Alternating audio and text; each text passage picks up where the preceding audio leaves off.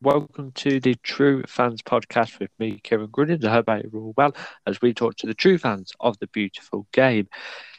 It's one day to go until the, the start of the 2021 22 season, and this is the second part of our almighty preview. If you haven't checked out part one, make sure you do that when we the table prediction and other uh, fun, interesting predictions. But this is where we're going to share all of all of our opinions. I, I say us Gary's not with me today. He's got a few other commitments, but I brought in a very, very good guest to uh, uh, substitute him out with. Uh, that man, of course, is Sam Cattell, a notable voice, of course, in the podcast. Uh, hope you're all right, mate. How are you? I'm good, mate. It's just great to be back again talking about some football, considering the season's like tomorrow. Yeah, obviously, absolutely. Uh, thirteenth, Friday the thirteenth, obviously, is an unlucky day, uh, but we'll see uh, who's going to get the victory between Arsenal and Brentford. But we're not just to be focused on that game. We're going to be focusing uh, on the big topics of the Premier League. We're not going to go club by club because that's quite difficult to do because we don't want to uh, give uh, a considerable amount of time more to one team. So we're just going to talk about the big things, what we're looking forward to about the Premier League season, and talk about a few notable points. Uh, that's exactly uh, what we're going to be doing today. Sam's uh, fantastic and very knowledgeable answer on uh, all the subjects, so he's going to be a great insight. Let's start off with Manchester City because they're the front runners. They're the team that everybody seems to think is gonna is gonna do it again. Is gonna win the league, and they've added some star quality in Jack Grealish for hundred million. Yeah, that's gonna uh, you know not go unnoticed. You know, adding to that uh, star quality. Sam, they started off the season pretty poorly, Man City last season, but you know seemed to get it together and had an absolutely fantastic season where no team could really really compete with them. Will uh, history repeat itself, or do you think it'll be a lot tighter uh, title race? I think this season, obviously, we know that Man City walked with it eventually last season, but I think this season, most of the top sides have strengthened very well, like United, Chelsea, especially.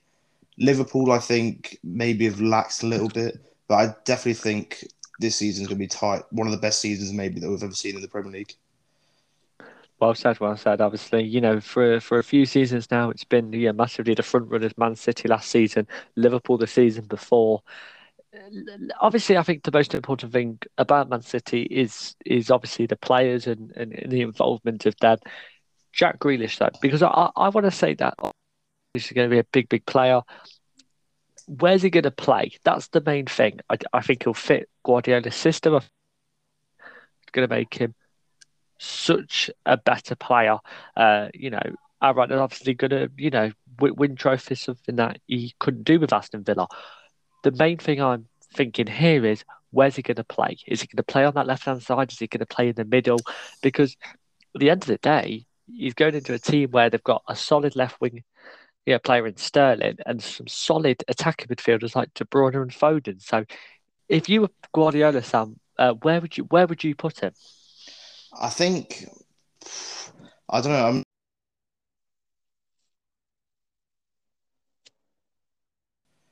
Uh, but then the problem is if you play him as an eight and you also play Foden, you're going to end up with like one defensive midfielder because you're obviously going to play De Bruyne as well. And I think that could be the thing that maybe ruins Man City this season. I think they could, if they lose the game in the midfield, it's then going to be like six versus four every time they attack. So that's the one. That's the one thing I agree with you on. I don't know where Grealish is actually going to play. Is it, yeah, I mean, obviously they're not going to get rid of, of uh, you know Sterling and De Bruyne and Foden. I, am not saying that. I'm just trying to think about who's going to lose, you know, playing time and stuff like that. I mean, here's a simpler probably question.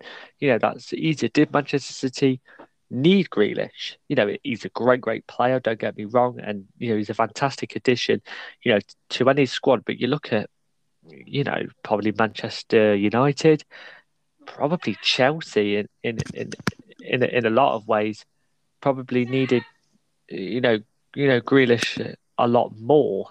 Yeah. Than you know than Manchester City. Do you think Man City really needed him, or did they need a, uh, a probably a more defensive player? I, I, the thing is with this, I always thought this. I don't think they need them, but I always thought, as if I was a Man City fan, I think it'd be better better for them to have him, for then like a Manchester United having have strength that strengthen them. But I've ever since ever since I thought his transfer through, I thought he'd benefit maybe like a Chelsea or a probably Manchester United more. But we'll have to see. We'll have to give him time, see how he adapts to the new team, and see if the move was the right one for him at the end of the day. Yeah, yeah, absolutely, man. Obviously, you mentioned Chelsea there, uh, massively strengthened. Obviously, coming off the back of, you know, a great Champions League, um, you know, win ironically against Manchester City. Then obviously they won the Super Cup last night. Uh, you know, so they want to bit of a role. Thomas Tuchel's first, you know, full season as, as boss. Are they the clear challengers to, you know, to Man City? I mean, they've strengthened their squad you know, massively. And I, I could definitely see Chelsea being up there. Yeah, I think, I think personally it would be Chelsea, and if not Chelsea, it would be Man United, potentially Liverpool. But I definitely agree with you. I think Chelsea, especially now that they've added a, one of the best strikers in the world in Romelu Lukaku, uh, not yet to be announced, but I think we've all know due to Fabrizio Romano has gone through. We'll have to just have to see because I think he could easily score the chances that Timo Werner missed last season and fire Chelsea to the league title. Yeah, definitely. And I've, you know, it's, it's interesting you brought up Lukaku because I think he's such a, a, a, massive, massive player. And, you know, don't get me wrong, what he's done, you know, is is fantastic. But my only, my only really, you know, massive disagreement is is there's always that, you know, edginess with him. I think that everybody says, yeah, he's a fantastic player, but, and I think that there's that but that I think is is going to be very interesting to see, you know, whether that changes. You look at what he did for Everton, which was fantastic, you know, scoring that many goals, which got in the move to Man United. You see him propel Inter Milan in, into, you know, massive title challenges, beating Juve. But then you also you see what he did for Manchester United. Do you, do you think L- Lukaku listen, I think Lukaku is a great player, and Chelsea probably suits him, doesn't it? Because of Drogba, uh, Costa. He's very similar with that. Do you do you think people should just forget his time at Manchester United and say that's not Lukaku, or or do you think like he is a Chelsea player, he suits their style, and he did just suit Man United style? The thing is, I I I personally don't think he was that bad at United. I think he was just more of a scapegoat because the stats that he put up were at any other club, even Man City nowadays, they'd be above average. But I think you're right. I think now that he's at Chelsea, I think you agree with me. I think he's got going to have a better team around him than he did at United, which is only going to add to it.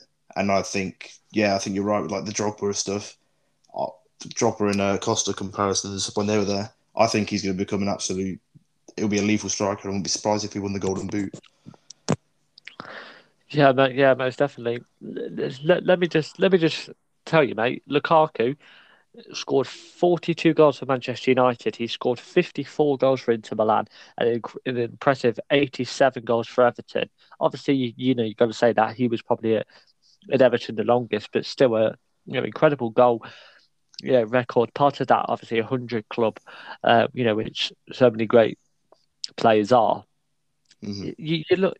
I understand the reason. The reason for the move absolutely in, in, in Chelsea's respect. I don't want to obviously talk about the strikers they've already got there.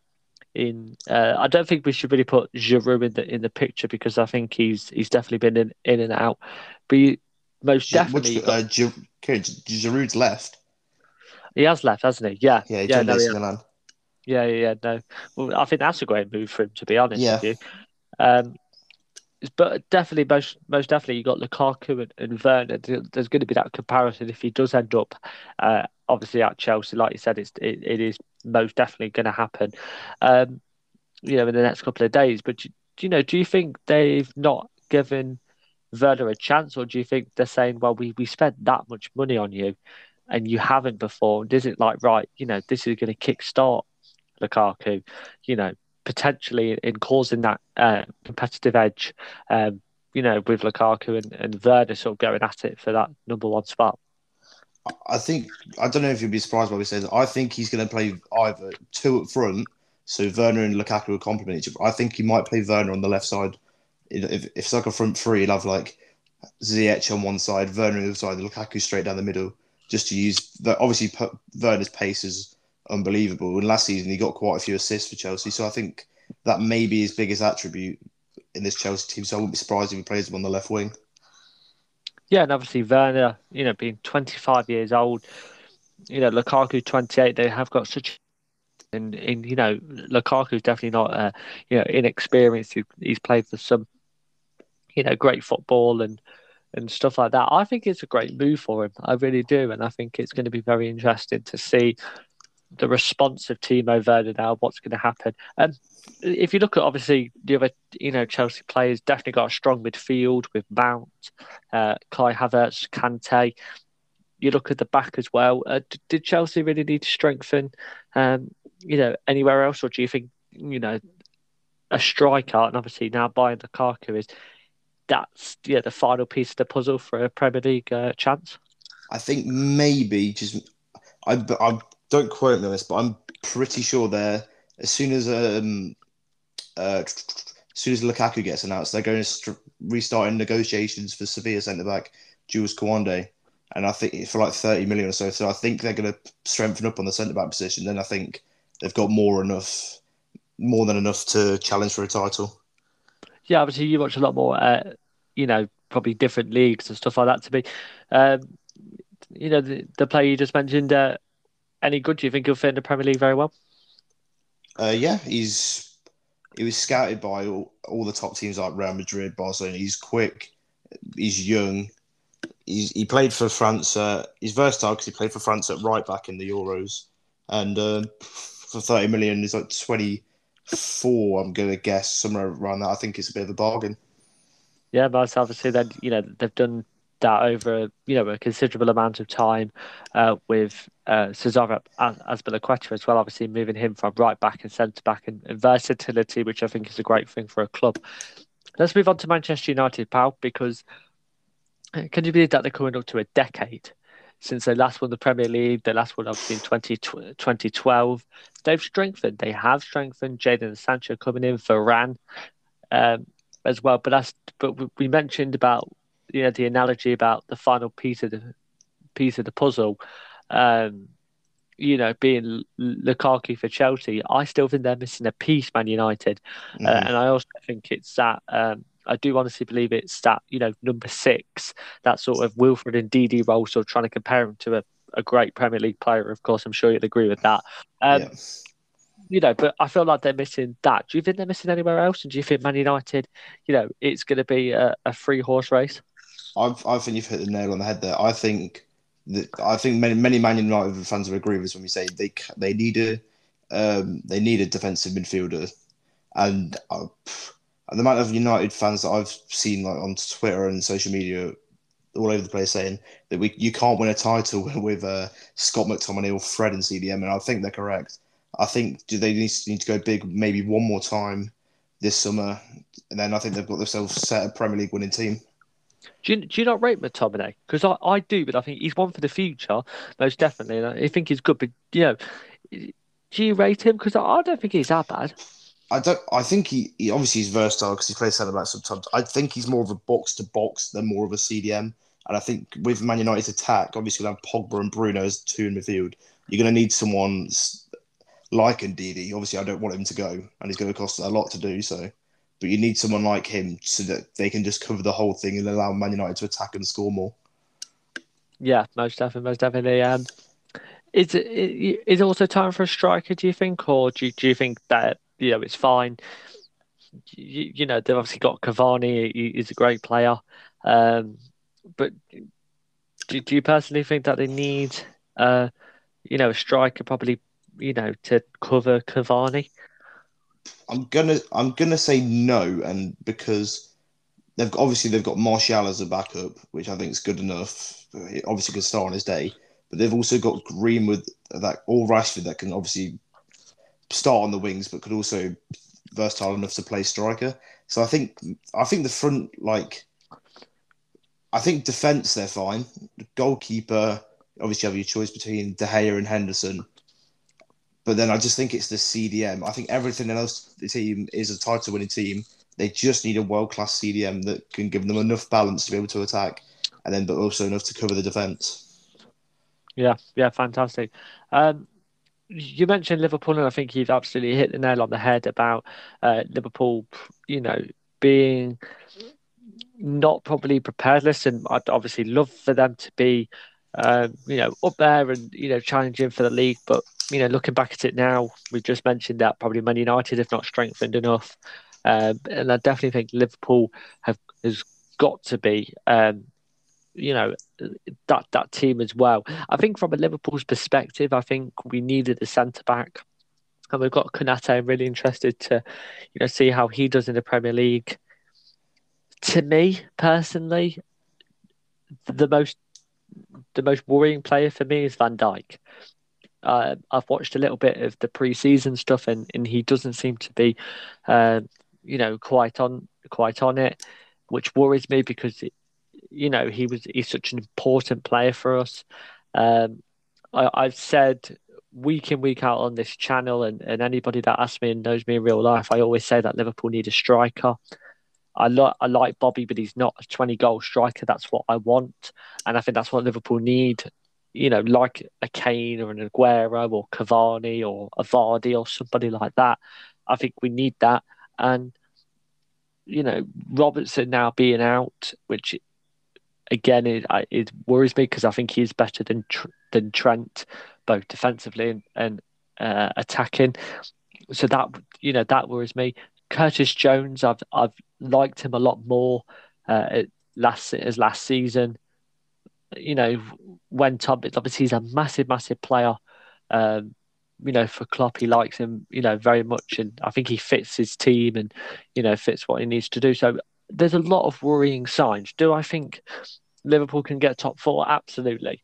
And but I, I don't think it's going to be easy. I think, you know, and I don't think it's a definite, which you know is is quite crazy to say, especially as you know two years ago we won the Premier League, three years ago we won the Champions League. So, you know, that worries me. But you know, you you've got to say that Liverpool uh, you know, are still are still a big club. I just don't think we can challenge for the title. What's your thoughts on Liverpool? I know you've alluded to it uh, a little bit. You can speak freely, you know, uh, but you know, obviously, I mean, you know, I've just you know said my honest opinion. What do you think about them? I think the fact that we've spoke about Man United saying they've bought Jadon Sancho and Varane, and they've still not like completed what they need to do.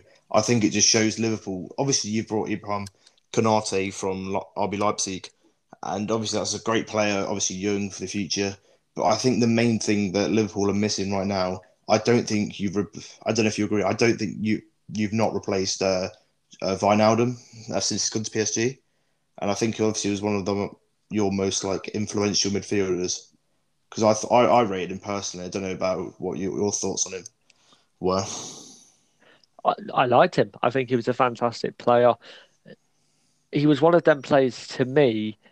And uh, Henderson's a bit different. I'm, I'm not going to put Henderson in this conversation because with Henderson as the club captain, how professional he is, Wijnaldum wasn't in the spotlight a lot. He wasn't in the spotlight, but you watch him play and you just think, if we didn't have him, how awful are we going to be? I, you know, we would have been off. He does things during a game very, very similar actually to um, Hamza Choudhury at Leicester. Mm-hmm. He doesn't. Not not saying that he's not a bad player, but but there are there are a couple of players, and Kalvin Phillips did it in the in the Euros this this summer, where he didn't need to be told by the commentators every minute he's got the ball and what he's doing. He doesn't need to be in the media spotlight, do interviews. He doesn't need to score. He doesn't need to assist. But he is a, does a big, big role. The only player I could really compare Wijnaldum to is Thiago. And I think Thiago's going to have a big, big step up because we yeah. brought him before he was going to be fantastic. Yes, he had a few injury troubles, but you know, if he can stay clear of injuries, I think he's a, I think he's a quality player. But I, like you said, I don't think we compare, um, you know, really, really, you know, made a massive thing. I think the the big problem is is if the front three are not firing, we've not got anybody back there. Jota, yes, but I think Jota's started to you know compete with Bobby for that centre forward position. But if you think that if Liverpool are struggling, Origi, Shaqiri, and then Minamino are, are, not three players that I think can come on and do what Salah and Mane do. They're just not. And yeah, like you said, we we spoke that Man United have not done when they brought easily the most, you know, eagerly anticipated England prospect in Sancho, and brought Rafael Varane you know, probably one of the best young centre backs in the world and easily could compete for Van Dijk, best defender in the world, at a ridiculously cheap price. If you think that they're buying Maguire for 80 million and brought him for what, 40? Yeah. 40? It's like that's like under half. It's it, it's crazy. You know, they're paying double for Maguire. I'm not saying that Maguire is a bad player. and I'm sure you tax. Yeah. Yeah, absolutely. You know what I mean? But you know, if you think if somebody says to me, "Who would you want in your team along in your defence for or Maguire?" I'd say Varane. Yeah. You know what I mean? So you know, and that's the way you got to look at it. It's as, it's as simple as that. So, uh, yeah, I, I, don't think we're going to challenge for the league this season. Uh, we we need to get Champions League because I think if if we don't get Champions League and we don't win anything, Salah's going to go, and I can easily see uh, Mane going as well, but I definitely think Salah will if we don't get anything. So it, it's going to be a it's going to be a hard season. I'll, I'll be love I'd love to sit here in in May, you know, saying yes we've won the Premier League or yes we've won the Champions League. Do I think it's going to happen at this time? No, but I want to be proven wrong. I want to be proven wrong. Let, us talk about him, Sam. We have to. Harry Kane. I think you know me. I'm, I, I enjoy my films. I enjoy my TV shows. Um, I think you could make a feature-length two-hour movie on the transverse saga of Harry Kane. That's a good title as well for it. Harry Kane has been an unbelievable player for Spurs. He want he said that he wanted to go. Am I right? Am I right in saying that he didn't put in a transfer request? No, he didn't. He had a gentleman's agreement apparently which said right, if a club came in with an offer that he'd be able to leave, but they offered 100 million and then he rejected it. Yeah. Um, so yeah, like you said, he signed a six-year contract in 2018. Ironically, that was the year before they got to the Champions League uh, final against Liverpool. So obviously, you know, he he saw the future in it. So he signed a six-year contract, which then gave Daniel Levy the opportunity to keep him for six years. Three years into that contract, he does he now wants to go, and like you said, he they rejected the hundred million for for Man uh, from Man City. He's not been training. I mean, you've not been on the channel a while, mate. So I want to hear obviously your full opinions on this. Is this going to be the case where there's going to be a whole summer of speculation, and at the end of it, when that transfer window shuts, Kane's still going to be a Spurs player? I, I would have said yes, but I believe I can't remember today or yesterday.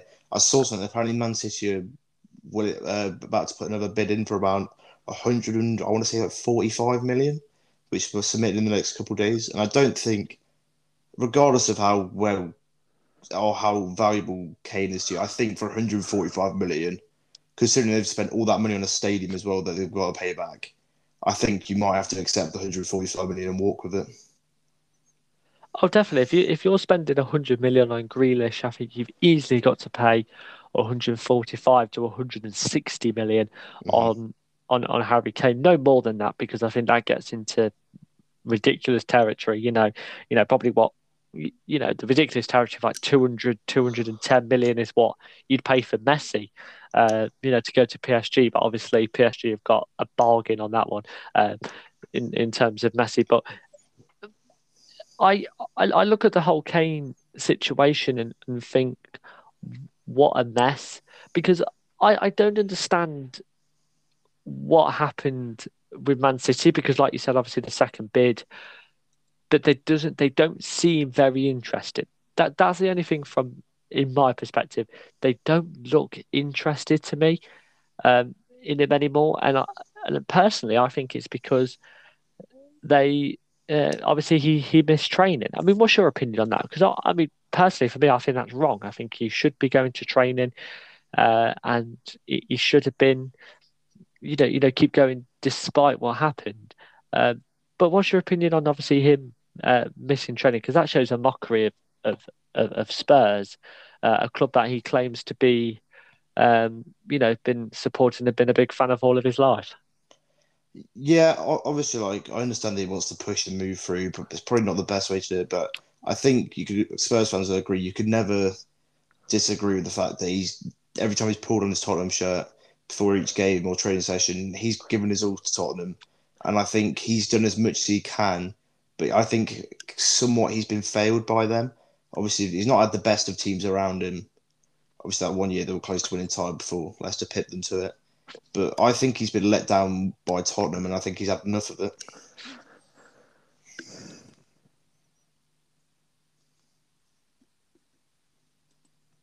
Yeah, yeah, yeah, definitely. And I think you've you've got to look at, um, you know, Kane sort of, you know, his relationship with the with the Spurs fans and and and, and stuff like that, and obviously that, you know, massive. But I can I can imagine a lot of Spurs fans getting very very frustrated by this, you know, because uh, is is there something Sam that I I potentially might see and probably they do, is that if Harry Kane has very openly said, I want to go, I want to do this, this, this, this, and this, you know, with other clubs, but then he stays at Tottenham, is it like, right, what are you going to do now? I'm not saying that he's going to give up or stuff like that, but do you think Kane is, is such a professional that he, he will say, okay, I'm still at this club, I'm still going to, you know, perform for them? He has to, surely.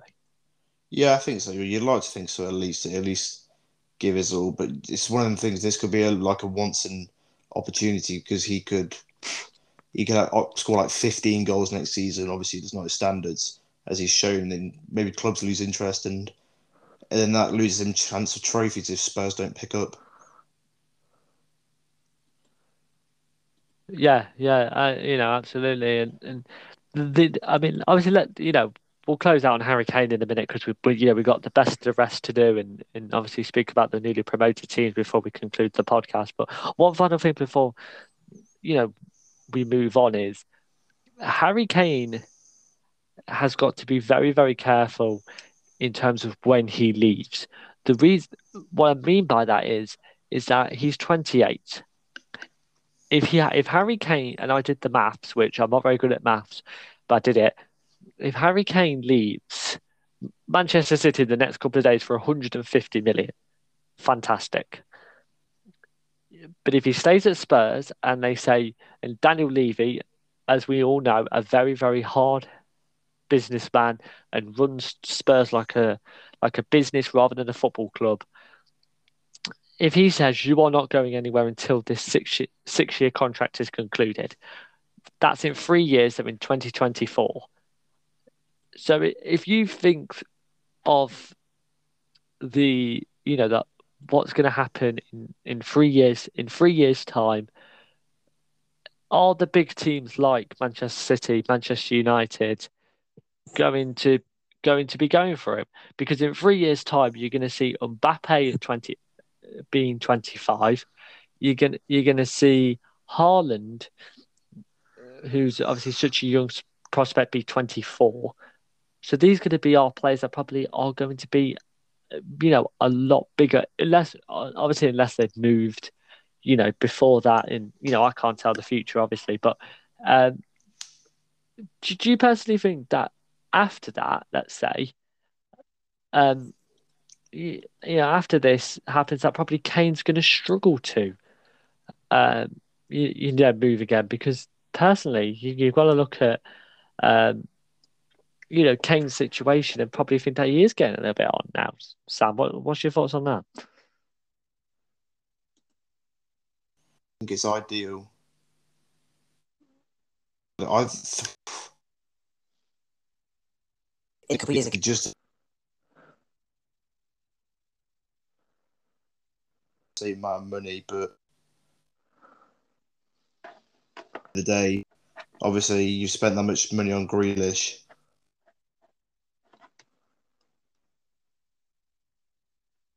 to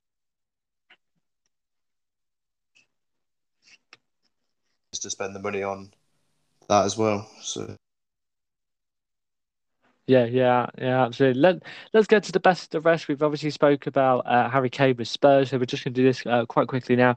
Uh, Spurs, Sam, can they can they survive? Uh, just a couple of questions, and obviously you can answer them in any order you want, and sort of say your overall thoughts on the team. Are they going to, if Kane leaves, are they going to, are they going to struggle to get top uh, top six in Europa League football? is Son, Bale, Lucas Moura, them types of players, you know, are they good enough to, you know, keep Spurs going? And do you think the appearance of Nuno is going to be a massive boost for them?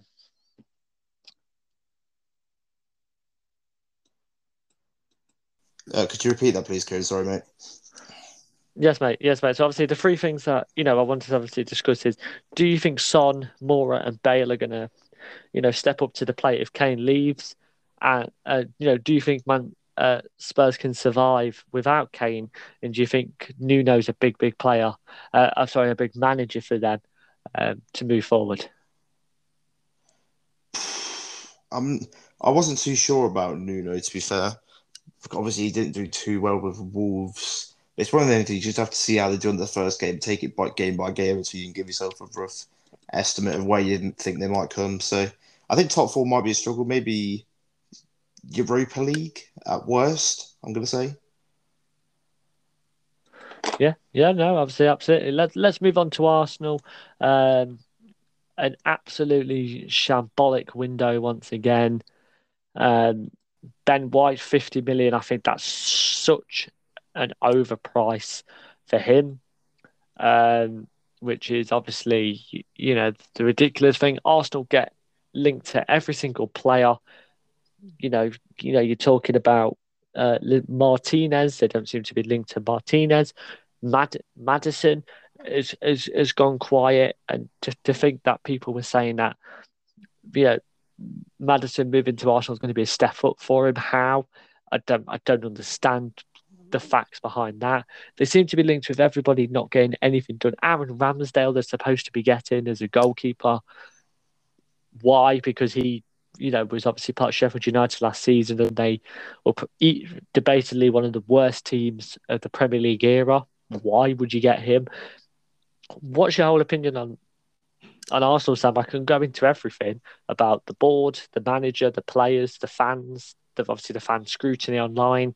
I can go into all of that, but just give me your general thoughts on Arsenal, mate, because I don't really know where to start. Um, I think it's a bit silly that how they sold Martinez, who was considerably considerably better than uh, Leno and um, was it Leno and Ramsdale, obviously, and then they're buying Ramsdale for more than they sold Martinez for. So obviously he's young. He wasn't. He was probably one of Sheffield United's best players in a horrific season. But I just feel like they they've not got a standout player really, someone that can propel them from Europa League to Champions League. I think you've. I think you said all you needed to in a in a little uh, in a little short paragraph there, Sam. Well, uh, well put, well put, my friend. Uh, your team, Leicester. Obviously, you're going to be singing the praises in Europa League once again. Fantastic achievement. Uh, obviously, the FA Cup and the Community Shield, a great start. You know, I always look at the Community Shield as being, you know, a way to propel uh, for the season, having the confidence. You look at all their positives, and then you also look at the negatives. Manchester, uh, you know, Wesley Fofana now injured for a year, uh, which is a fantastically, unbelievably serious injury. And you've missed out on the Premier League on on two uh, and Champions League in on two occasions. Yeah. What's your opinion? What's your opinions going into this season? Where where does your priorities lie? Where do you think Leicester's priorities should lie this season? Uh, and you know, talk to me a little bit about Daka as well because he looks absolutely fantastic. Oh right, we'll start with. I think with obviously Wesley Fofana injury is horrific, and he's out until at least after Christmas, January period. But today, I don't know if you realise or saw the like tweets or anything. Leicester have signed or on the brink signing Jannik Vestergaard from Southampton for 15 million as his replacement. That was my, that was my next question. That was my next uh, question. Yeah. so well, we might actually score from a corner now because it is six foot seven. And if and if and if we don't, I think we should be able to get a refund. There, there we go. Yeah, very good, very good. I mean, I mean, you know, that's that's quite a nice transition into obviously Southampton, obviously losing, uh, you know, a couple of, of, of valuable players there. Uh, but but no, no, carry on with Leicester because obviously you said about uh, you know the priorities and, and stuff like that. What do you want to see uh, come? Do you want to see them in the Champions Champions League? Do you want to see them win the Europa League? Where's the, where's the focus? I think I think obviously in the league you want to get secure Champions League by being in the top four. But I think this Leicester store, so, I think this is Leicester's strongest side or squad we've had in a long time. I think this is stronger than the title winning squad. And I agree with that. And with with this squad, I think we've got quality and depth now. Depth is the one thing we were lacking that gave us that push that other teams did for the top four. But I think I think we've strengthened more than Liverpool. Liverpool have this season. Obviously, Liverpool pipped us to it in Chelsea last season. So I'd like to say top four, and I think I think we have got the squad to win Europa League. I don't know if you agree or not with that. Yeah, I mean it, it it's quite interesting because you know the Champions League teams always seems to be you know very very similar teams there or thereabouts obviously being there where with Europa League you know anybody can get there but listen Leicester keeps getting into the into the Europa League is going to be fantastic for them because you know they know what that competition is going to be like. They know the you know the similar teams. I think I think Brendan Rodgers is a fantastic, fantastic manager, and and what he's done there is fantastic because, like you said, they've gone from an unbelievable team, um, you know, like and you know doing something absolutely unbelievable like the you know winning the Premier League, which I don't I don't think anybody will ever re- repeat that. It's absolutely unbelievable. But now they're moving on. Now they're moving forward, and with you know winning the uh, winning the FA Cup, which is obviously massive, and then also then moving on to win the the Community Shield. You know, they keep building it up. They keep being that big team, and you know absolutely massive. I could easily see them getting in the Champions League as well. Uh, you know, if Liverpool are inconsistent, you know, if Chelsea somehow has a mare, which I don't think they will, but if they do, then I think Leicester's going to be behind them. Um, you know, doing very very well. Let's uh, let, let's conclude with the three promoted teams. Then, of course, we'll see Brentford tomorrow night, which obviously I'm really looking forward to seeing them. I've got high hopes for them. Watford are also back in the in the uh, in the Premier League, which uh, you know, I have mixed opinion about it. And Norwich, obviously coming back into it as well and playing Liverpool, ironically. Uh, we what, what, well, let's get Luis Suarez. Let's get Luis Suarez for one game to play for us. Uh, he'll he'll definitely score five against them. Uh, but but no, Sam. Obviously, you know, you know, talk to me about the the three promoted teams. Who do you think uh, potentially is going to stay in the Premier League? And you know, are we going to have a repeat of teams like Leeds, uh, Wolves, and obviously Sheffield United in their first season? I think if you had to get me to choose out of three, all three of them, I think the one that's most likely to stay up would be Brentford. And I don't know if you agree or not. The one sole reason I can really see is um, Ivan Toney, because I think he's going to. I think if you're going to have an FPL, I think it'd be a good one to have him in because he's going to score pretty much all their goals this season. I, I, I, have, I have, I've already put him in. I've already put him in. He was quite cheap actually, which I was quite pleased about. I, I just don't think the other teams have an out and out goal scorer. Like Watford, obviously they've signed Emmanuel Dennis from Genk, but then the backup is Troy, Troy Deeney. Obviously, he's all right for a backup. He's getting on a Watford. bit. But yeah, but he's obviously getting on a bit like Norwich have lost Buendia, they've got Cantwell, they've got Pukki. I just I just don't see them two having enough compared to I think Brentford are a little bit more attacking, a little bit more exciting. I think that might work for them just maybe just for one season at least. Yeah, I think they are. You know, it's quite it's quite interesting, isn't it? You know, because you look at you look at the promoted teams and you think easily one of them is going to go down not not all three are going to stay in the Premier League because if you think if if you think all three stay up, who's going to go down? Obviously, there's a big debate about you know Villa potentially going down. I don't think they will now because they've got Danny Ings, but you know Burnley, they Burnley are always down there. Newcastle, uh, you know, have, have always sort of been up and down, haven't they? So, you know, we'll see. We'll see, obviously, you know, come May and, and stuff like that. So that is it. And that's a great way to conclude uh, this podcast for the Almighty preview. Obviously, we did this in two parts uh, to get two different people's opinions. And I'm very glad to have Sam back on the channel. Hopefully, Sam, as the season goes by, mate, we'll have you a lot more on and you can uh, come on and, and speak, obviously, about your opinions uh, about about the uh, you know all things Premier League and uh, stuff like that. Uh, make sure you go over to follow us obviously on Stereo, uh, where we'll be doing a lot more live streams, and we do have one planned for tomorrow. Tomorrow night's game, me and Gary are going to be covering Arsenal versus Brentford.